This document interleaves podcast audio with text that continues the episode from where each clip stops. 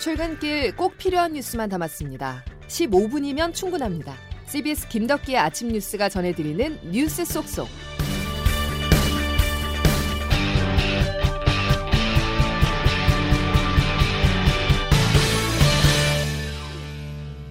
여러분 안녕하십니까? 9월 21일 김덕기 아침 뉴스입니다. 주말 기준 최다 이어서 일요일 기준 최다 그리고 오늘 발표될 월요일 코로나19 신규 확진자 수는 1,600명 안팎이 예상됩니다. 이 수치 역시 월요일 기준으로는 역대 최대 규모인데요. 추석 연휴 검사 건수 감소에도 불구하고 확진자는 꾸준히 증가하고 있습니다. 방역 당국은 연휴 뒤 확진자가 증가할 가능성이 있다고 보고 있는데요. 이상원 역학조사 분석 단장입니다. 그 증가의 그 패턴 자체가 폭발적이기라기보다는 점진적으로 증가할 수 있는 그 가능성이 보다 있으며 그 정부에서도 이렇게 폭발적인 유행을 통해서 의료적인 부담이 되지 않도록 명절 연휴를 고리로 유행 양상이 더 커질 수 있기 때문에 방역 당국은 마스크 착용 등 기본 방역 수칙을 지키면서 만남 시간을 최대한 줄이고 과하다 싶을 정도로 환기를 자주 해달라고 당부했습니다. 자, 마스크와 함께 코로나에 대응할 수 있는 무기는 백신이죠. 현재 우리 국민의 71%가 백신을 한 번 이상 접종했습니다. 하지만 만 18세 이상 성인 중에 여전히 백신을 맞지 않은 사람은 577만 명에 달합니다. 이들의 예약률이 1% 선에도 미치지 못하고 있어서 with 코로나를 생각하는 정부의 고민이 이어지고 있습니다. 고무성 기자의 보도입니다. 싱가포르는 전체 인구 570만 명 중 80%가량이 백신 접종을 모두 마쳤지만 이틀 연속 1000명 이상의 신규 환자가 발생했습니다.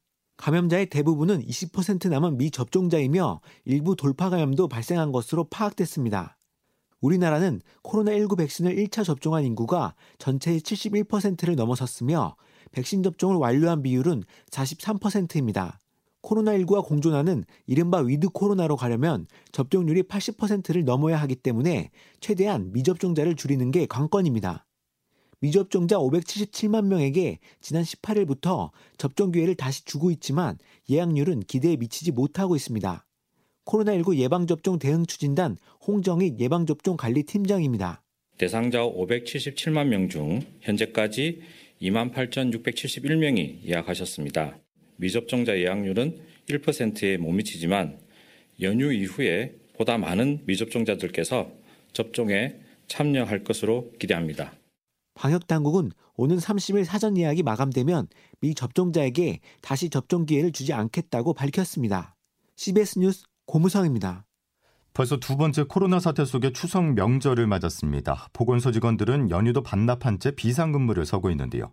명절에도 방역 최일선을 지키고 있는 보건소 직원들을 CBS 전남방송 박사라 기자가 취재했습니다. 순천시 보건소 감염병 관리과 사무실 한켠에 마련된 간이 침대와 이불, 그리고 테이블 위에 있던 냉동식품들. 장기화되는 코로나19 사태의 최일선에 놓인 보건소 직원들이 추석 연휴도 반납한 채 일하고 있습니다. 코로나 역학조사와 자가격리자 관리 등을 담당하는 감염병 관리과 직원들은 확진자가 발생하면 24시간 내내 근무합니다. 시간과 동선 등 기본 자료를 파악하고 CCTV를 확인해 접촉자를 분류해야 하기 때문. 2년째 하루도 편히 쉰 적이 없을 정도로 고생하고 있지만 동선을 파악하는 과정에서 폭언이나 폭설을 하는 사람들로 인한 감정 노동이 가장 힘든 일이라고 말합니다. 공무원 박 씨입니다. 역학조사를 하고 그다음에 자가격리를 시키지 않습니까? 근데 자가격리를 시킬 때 대부분의 사람들이 수긍을 안 하세요. 이러이러해서 힘들다, 이러이러해서 힘드니 어떻게 좀 빼달라. 그분들 이렇게 설득하기가 굉장히 조금 시간도 오래 걸리고. 특히 6살 아이를 둔 한 공무원은 아이를 생각하며 손이 많이 갈 때 함께 못 있어줘서 늘 미안한 마음이라며 눈물을 흘렸습니다. 한창 신경 많이 써야 될 나이인데 거의 이제 엄마랑 시간 보내는 게 주말에 어디 가자 그래도 놀아줄 시간도 부족하고 한두 번 같이 밥 먹기도 좀 힘드니까. 추석 연휴에도 비상근무에 들어간 보건소 직원들은 명절만이라도 비대면 만남, 짧은 접촉 등 방역 지침을 꼭 준수해 감염 확산에 협조해 줄 것을 당부했습니다. CBS 뉴스 박사랍니다. 다음 소식입니다. 유엔 총회 참석 중인 문재인 대통령이 국제사회를 향해서 회복과 재건을 위한 협력을 호소했습니다. 또 내일은 이번 방미의 하이라이트인 유엔 총회 연설을 하게 되는데요. 어떤 메시지가 담길지 관심입니다. 미국 뉴욕에서 조은정 기자입니다. 미국 뉴욕을 방문 중인 문재인 대통령은 유엔의 지속 가능한 발전을 위한 고위급 회의, 즉 SDG 모멘트에서 연설하는 것으로 본격적인 일정을 시작했습니다.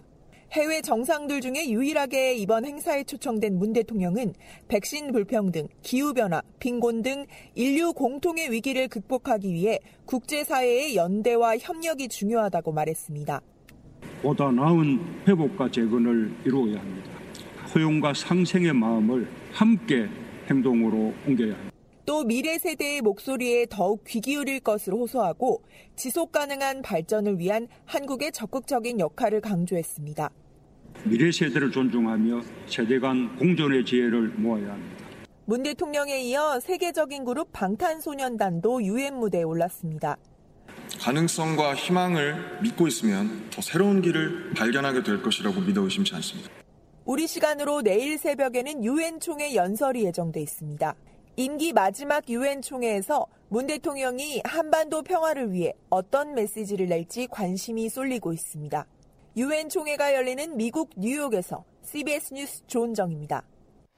대통령 특사 자격으로 문 대통령과 함께 연설을 한 방탄소년단 BTS도 미래 세대에게 희망의 메시지를 전했는데요. 코로나19로 지친 청년들을 위로했습니다. 직접 들어보시죠. 이제 BTS의 이야기를 들어보도록 하겠습니다. 이 자리에 서게 되어 진심으로 영광입니다. 대한민국 대통령 특사 방탄소년단입니다. 저희는 오늘 미래 세대의 이야기를 전하기 위해 이 자리에 왔습니다. 어, lost generation이 아니라 welcome generation이라는 이름이 더 잘 어울린 것 같습니다. 변화에 겁먹기보단 welcome이라고 말하면서 앞으로 걸어나가는 세대라는 의미에서요. 세상이 멈춘 줄 알았는데 분명히 조금씩 앞으로 나아가고 있습니다. 모든 선택은 그 선택이 곧 변화의 시작이라고 믿고 있습니다. 엔딩이 아니라요. 정치권 소식으로 이어가겠습니다. 이재명 후보를 둘러싸고 일고 있는 대장동 개발 의혹을 두고 국민의힘 대권 주자들은 연일 공세 수위를 높이고 있습니다.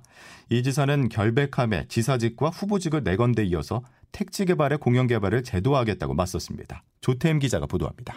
부정을 하거나 정말 단 1원이라도 부당한 이익을 취했으면 이제 후보 사퇴하고 공직 다 사퇴하고 그만두도록 하겠습니다. 이재명 지사는 대장동 개발을 통해 이익을 얻었다면 후보직을 사퇴하겠다는 초강수를 둔 데 이어 국민의힘 김기현 원내대표 등을 검찰에 고발하는 등 공세에 강하게 맞대응하고 있습니다. 이 지사는 또 자신의 SNS를 통해 법과 제도를 바꿔 택지 개발의 공영 개발을 제도화하겠다고 공언했습니다. 대장동 개발 의혹에 적용됐던 공공개발이익 도민 환원제를 전국 표준 모델로 도입한다는 뜻입니다.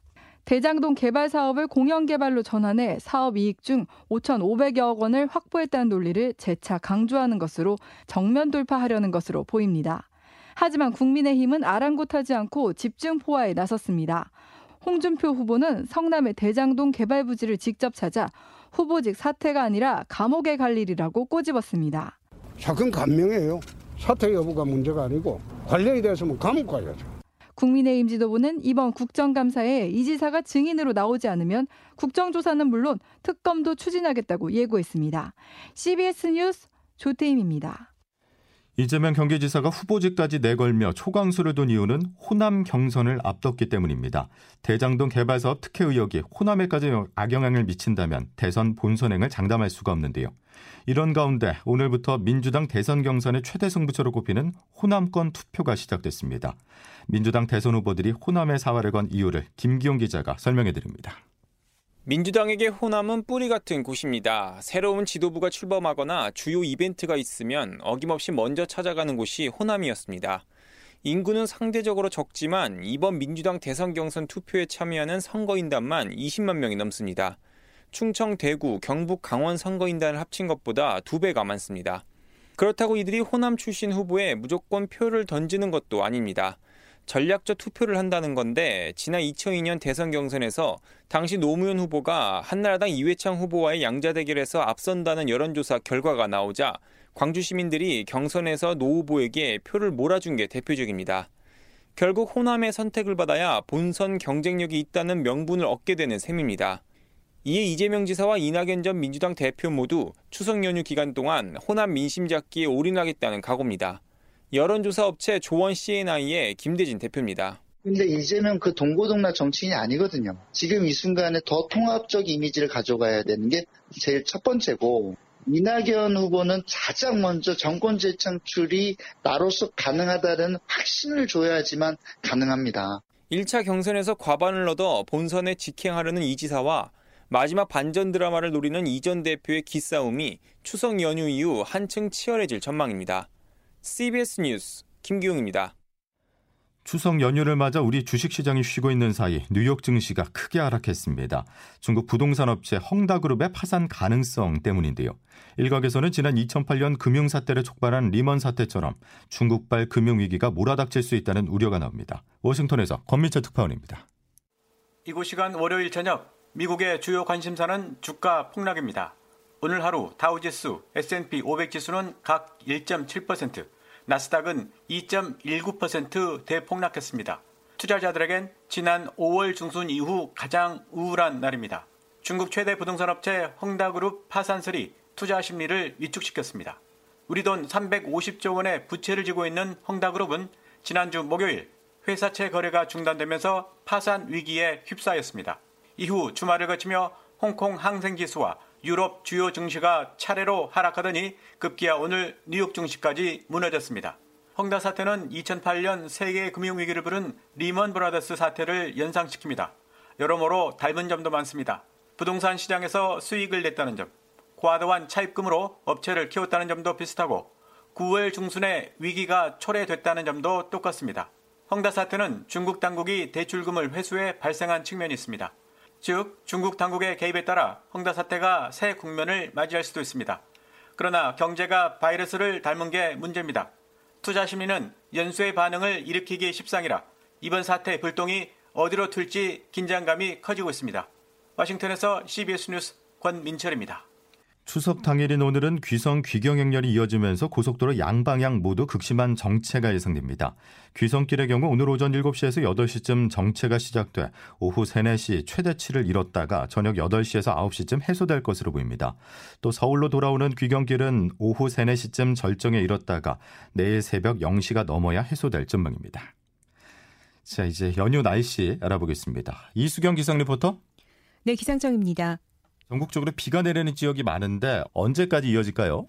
네, 추석인 오늘 대부분 지역에 비가 내리고 있습니다. 비의 강도가 강한 편이고 강수 시간은 대부분 오전까지로 보고 있는데요. 특히 호우특보가 내려진 제주도와 일부 호남 지방, 경기 남부에는 현재 시간당 20mm 안팎의 매우 강한 비가 내리는 곳이 있어서 주의를 하시기 바랍니다.